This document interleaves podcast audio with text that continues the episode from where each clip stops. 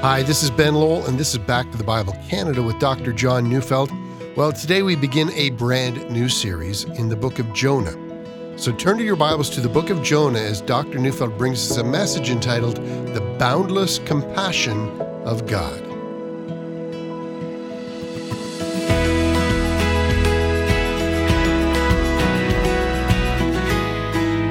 I've struggled with the title of this two-week series on the book of Jonah. Yeah, the book is about the boundless compassion of God. But it's also a book about the judgment of God. And so it seems to me that whenever we stress the compassion of God at the expense of his justice and righteousness, well, we're in danger of turning compassion, as one writer said it, into mere sentimentality. It is mere sentimentality when we only say that God has compassion because he feels deeply moved towards us. That is a sentimental thought, and yet far too often that thought is meaningless because it's not understood against the background of God's righteousness and his glory. Compassion can only be compassion when it means that it's surprising and undeserved. If we think we're getting what we deserve, it's not compassion, it's, well, it's something else entirely. And so I've tipped my hand. I've just let you know uh, that the book of Jonah is a book about compassion, and surprisingly, it's the story of a prophet who disagrees with God about whether or not the compassion we find in this book is called for. Jonah, as we're going to see, thinks that God is far too lavish in his compassion. And I do wonder, as we study, will you agree with Jonah or with God? Well, we're all going to have to decide. Now, before we dig into the background of the book of Jonah, I wish to address what Jesus taught us about Jonah. And here, I'm reading Matthew twelve, thirty-eight to forty-one. Then some of the scribes and Pharisees answered him, saying, Teacher, we wish to see a sign from you. And he answered them, An evil and adulterous generation seeks for a sign, but no sign will be given to it except the sign of the prophet Jonah. For as Jonah was three days and three nights in the belly of the great fish, so will the Son of Man be three days and three nights in the heart of the earth. The men of Nineveh will rise up at the judgment with this generation and condemn it, for they repented at the preaching of Jonah, and behold, something greater than Jonah is here. Notice the two points that Jesus makes, taken from the lessons to be learned from Jonah. The first is that Jonah's deliverance from the belly of the great fish is an authenticating sign that what this prophet had to say was a message from God. In a much greater way, Jesus' deliverance from the heart of the earth in death and resurrection, well, it's a much greater sign that his message is true and must be taken with utmost seriousness. But the second lesson that follows from the first is that in Jesus, something far greater than Jonah is here. The point is that the population of Nineveh, upon hearing of the message of impending judgment, immediately repented. And yet the one who is infinitely greater than Jonah, whose sign of authenticity is far superior to Jonah's deliverance from the fish, that this one, greater than Jonah, has spoken, and in utter brazen rebellion, men have refused to repent. And that means when the final judgment is at hand, all those who heard Jesus preach will need to hear as men of Nineveh rise up and say, look, a far inferior prophet spoke to us, and we pleaded for mercy, and you heard the message of Jesus, and you didn't? What can possibly be the matter with you? And so we need to say at the outset, there's a connection between the ministry of Jonah and the ministry of Jesus. Now, that may seem ever so more surprising as we go through the book of Jonah, since we'll find Jonah to be anything but Christ-like. Rather, we're going to find him most rebellious all the way through to the very end of the book. Indeed, we might wonder about the message he preached. There, as we will find, is no message of grace at all. Instead, we're going to find a prophet who doesn't want the boundless compassion of God. And yet the call to repent and believe is so interwoven in this book of Jonah that once we see it, it will be no surprise at all that the book of Jonah, by its very nature, is going to lead us to consider the worldwide call of the gospel of Jesus. Okay, let's get down to the details. I know, I know, if you grew up in church and if you attended Sunday school, you most likely remember the story of Jonah as the story of a man who ran away from God, resulting in the moral lesson, we shouldn't run away from God the way that Jonah did. Even though that's true, Jonah did run away from the assignment that God gave him. That running from God's calling is not the central point of this book. Everything but everything hinges on our understanding of the assignment that God gave this prophet. And so let's turn to a fascinating narrative, or the fascinating story of Jonah. And as we do, let's consider the times in which he lived.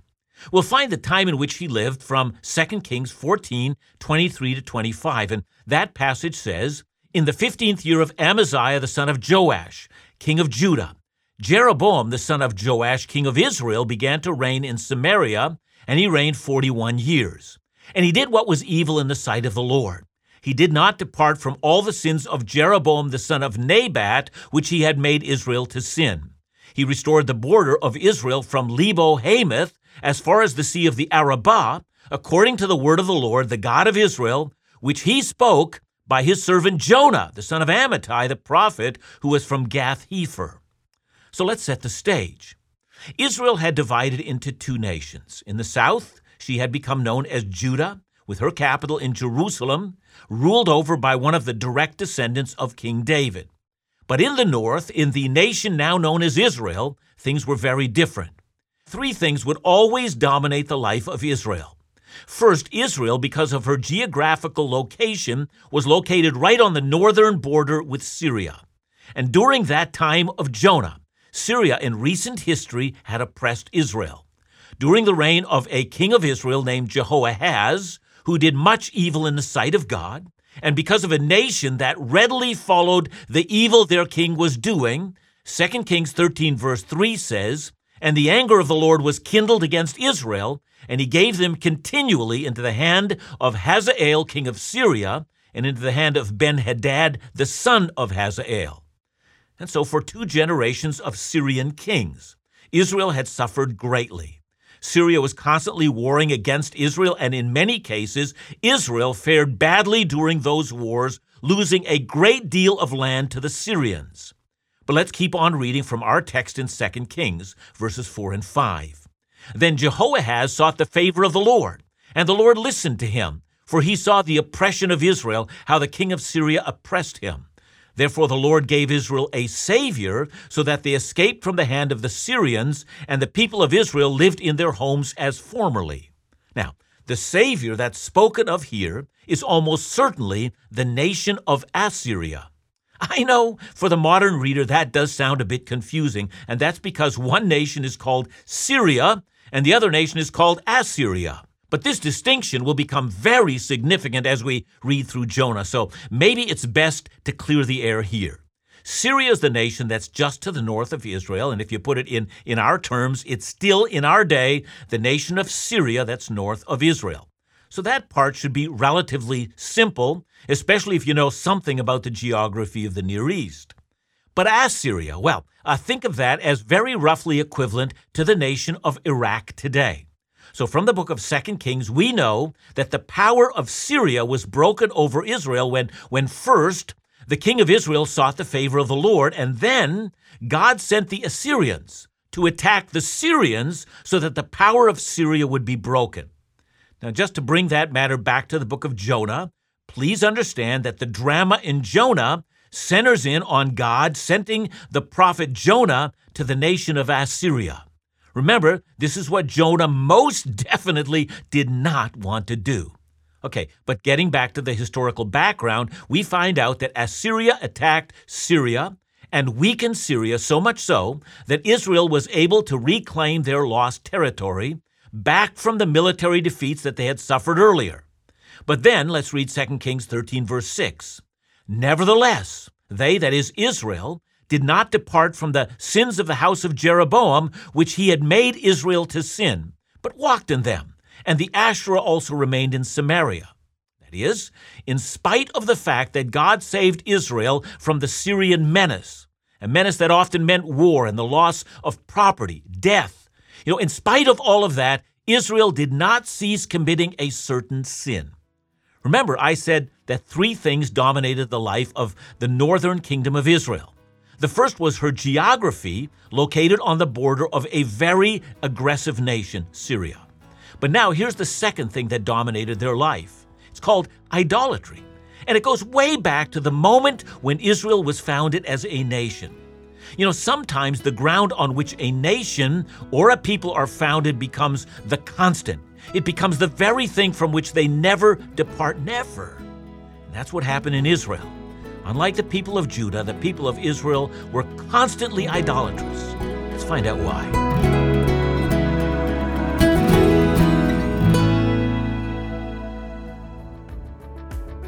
Every week in Doubt, a ministry of Back to the Bible Canada, airs a new insightful conversation about issues of life and faith targeted to a young adult audience. These conversations include Christian pastors and leaders from around the globe discussing important topics from a biblical perspective. Topics such as the sanctity of life or forgiveness, sexuality, the church, issues of mental health, loneliness, abuse, always with the intention of offering a biblical response. Join In Doubt on air on the indoubt dot c a website, the In Doubt mobile app, or subscribe for our weekly podcast. We live in a time and place where the daily questions of life and faith are challenging. We believe the Bible will guide us toward truth and, and challenge us to live radically different lives. For more information about In Doubt, or if you'd like to support this ministry, call us today at one eight hundred, six six three, two four two five or visit indoubt dot c a.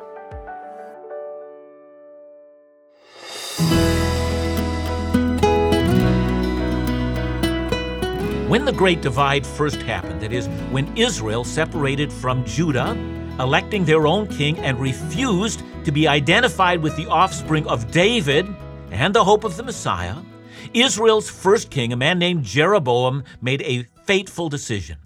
Jeroboam was concerned that when the pilgrimage feasts happened, that is, Passover, the Feast of Weeks, and the Feast of Booths, that when the pilgrims from Israel went to Jerusalem and worshipped in the temple there, that the hearts of the people of Israel would return to the hope of the Messiah and to the promise made to David's descendants. So Jeroboam was concerned that in the end he'd lose his own kingship. And so King Jeroboam made a fateful decision that, that sealed the eternal destiny of, of a great many of his people. He built two calves made of gold, and he set one in the city of Bethel and the other in the city of Dan. And then he told the people that these were the gods that brought them out of Egypt, and that they should worship in Bethel or in Dan, but not in Jerusalem. And then every single king of Israel followed after him, followed the same line of logic. Dynasties would come and go, as a new dynasty then massacred all the descendants of the king of the previous dynasty, and they set up a new kingdom, but with each of the nine different dynasties of Israel. Although everything changed, nothing changed. The writers of Scripture say that one thing every king of Israel refused to do is he refused to give up the sins of Jeroboam. Okay, we stated two of three things that dominated the life of Israel. Their geographical location always left them vulnerable to the attack of enemies. Second, they were overwhelmingly idolatrous. And third, each and every king Israel ever had, all nineteen of them, from nine thirty-one B C until seven twenty-two B C, when the Assyrians utterly destroyed them. Yeah, the same Assyrians that we read about in the book of Jonah, and yet all nineteen kings of Israel, from their ignoble beginning to their disastrous end, were evil men. All were condemned by God. And that is the sad history of the nation that Jonah was born into. But when did Jonah actually live? Well, interestingly enough, the book of Jonah doesn't give us the date, but as we've already seen, the book of Second Kings fourteen, twenty-three to twenty-five tells us that he prophesied during the reign of King Jeroboam the second. Jeroboam the second reigned over Israel from the year seven ninety-three to seven fifty-three B C. Now, that's a very long period of time. He actually reigned for forty-one years. The Bible says that Jeroboam the second did what was evil in the sight of the Lord, that he utterly refused to depart from the sins of Jeroboam the first. However, God still had compassion on Israel, giving them time to repent. And the time of Jeroboam the second was a time of great prosperity. Because of the Assyrian attack on Syria, the power of Syria had been broken, and Jeroboam the second got busy. He recovered all the lost land of Israel, and for a time, he even subdued a big chunk of the territory of Syria. And furthermore, he restored the territory of Israel to, to the very borders that were enjoyed during the time of King Solomon. I mean, these were great days, and the future looked bright. All this to say that Jonah lived in a time when the, the nation was both prosperous but also carried on in their idolatrous ways. And so the question we might ask is actually quite simple. What was Jonah doing during that time? You know, for example, shortly after Jonah, Amos was prophesying to Israel, and, and Amos thoroughly denounced Israel. He said they sold the righteous and the needy for a pair of sandals. And he said that father and son made a practice of having sex with the same woman. He also said that they offered drink offerings to pagan gods in all their houses. Amos said that the Lord was speaking to Israel and that God was roaring like a lion, and he was going to bring judgment against the land so that it would fall and never rise again. It's hard to hear the prophesying of Amos. Indeed, the leaders of the country were conspiring to banish Amos from Israel so that no one ever heard his message again. I mean, who needs that kind of bad news? But that brings us back again to Jonah. Since he lived just before the time of Amos, what was Jonah doing in those days? Well, according to Second Kings fourteen, during his day, when God saw the affliction of Israel from her former bondage to Syria, well, God had mercy on Israel. And in Jonah's day, when Jeroboam the second was restoring Israel, Jonah was prophesying, encouraging Israel. Well, does that mean that Amos was faithful and Jonah was not? Well, no, I don't think so. I think that Jonah was doing what God had called him to do. You know, the word that Jonah preached was a word of comfort and mercy. It was a word of encouragement, a time when, when God was still giving Israel a season of mercy in which he was to repent. See, the reason the message of Amos was so much more sharp and harsh is because the time of mercy was running out. See, we might think about Paul's words in Romans two, verses four and five. Paul said, "Or do you presume on the riches of his kindness and forbearance and patience, not knowing that God's kindness is meant to lead you to repentance? But because of your hard and impenitent heart, you are storing up wrath for yourself on the day of wrath when God's righteous judgment will be revealed." See, there's a time for words of kindness and forbearance, and there is a time when the time of kindness and forbearance have played themselves out. That's the point I want to make. Before the events of the book of Jonah play themselves out, it seems to me that, that Jonah had a ministry of grace, of directing people to God's good favor, of expressing God's mercy so that God's people might yet turn to him. All his life long, he had a ministry of offering the boundless compassion of God. And it's that background that makes the book of Jonah so fascinating, at least from my perspective. See, the book of Jonah opens up with the following words. It says, "Now the word of the Lord came to Jonah, the son of Amittai, saying, 'Arise, go to Nineveh, the great city, and call out against it, for their evil has come up before me.'" Well, Nineveh was the capital of the growing Assyrian Empire. It was where current-day Mosul in Iraq is located today. Now again, let's understand the times. In Jonah's time, the Assyrian Empire was not in the ascendancy she would later enjoy. The Assyrians during this time period were engaged in conflicts with a number of nations, and those conflicts were hard on them, and they resulted in a weakening of their power. And furthermore, there had been a widespread famine in the region, which led them to wonder if they were being punished. Also, there were internal revolts against the Assyrian Empire, where regional governors operated with a high degree of autonomy and didn't always like what the central government was doing. And so the idea that Assyria would eventually become the dominant empire of the region and that it would eventually destroy the kingdom of Israel, well, those things were not yet known. So the ministry of Jonah came at a time when the Assyrians were on their heels, as we like to say, and it was this power vacuum. The Syrians had been defeated. Now the Assyrians had their own internal problems. This, in the sovereignty of God, allowed for a time of peace and prosperity and the expansion of Israel. God had arranged these days so that Israel might come to God and repent and receive his grace. And that, I think, would have been Jonah's ministry. But then suddenly his ministry is interrupted. He's called to go out and call out against the evil done in Assyria. And that's the drama. And that's why Jonah wanted nothing to do with that ministry. Now let's see if we can get ready for what we're going to discover in Jonah. The first thing we're going to discover is that in spite of himself, Jonah will make us reflect on Jesus' ministry, that ministry to bring the gospel of compassion to the needy and the desperately sinful world, to the world of the Gentiles, to the farthest reaches of the earth. And as we read Jonah, we're going to see that God is making a plea to Assyria. And in this way, God's making a plea to the entire world. Come to me, repent. That message leads us to the compassion of Jesus. But let's go back to the place where we started today's study. You know, Jonah is a book that will force us to look at the boundless compassion of our God.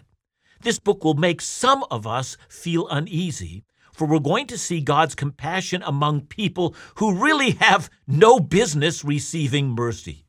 We will have to ask why it is that Nineveh, the capital of Assyria, actually repented, and why it is, while all that was going on, that the people of Israel were carrying on in their idolatrous ways. Was it because the Israelites were prospering, while the Ninevites were struggling in difficulty? Well, perhaps. But perhaps the answer is a little deeper than that. All in all, we're going to have to reflect on why Jonah leads us to Jesus and the miracle of grace to unworthy people. This will be a study on the boundless compassion of our God.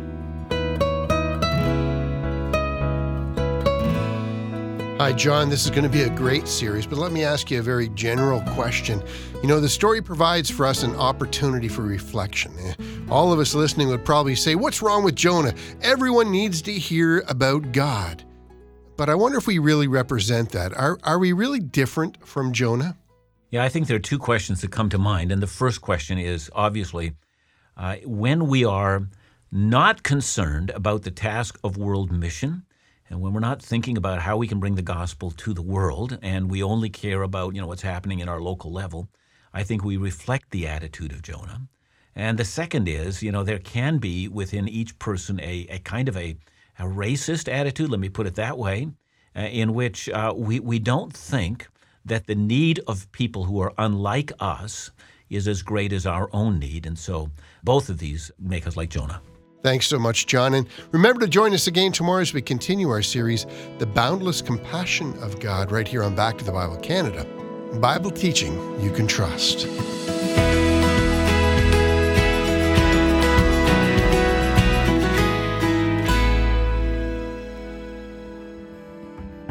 This month, we celebrate the commitment of our monthly partners with the launching of a new monthly partner initiative, the eleven nineteen Fellowship. Based in Deuteronomy, the eleven nineteen Fellowship is critical to our continued efforts to share the gospel with a new generation and to help teach in a way that can be trusted and that will build a firm foundation for a life in Christ. As of this past July, we celebrate six hundred seventy-four monthly partners, all committed to sustaining and growing the mission of Bible teaching you can trust. In the months ahead, we're asking you to join our monthly partner eleven nineteen Fellowship as we march toward one thousand participants. Join us this month. Become a part of the eleven nineteen Fellowship. And for more information or to sign up today, visit backtothebible.ca slash fellowship or simply give us a call at one eight hundred, six six three, two four two five. Together, let us ensure that the Word of God is being declared to a new generation.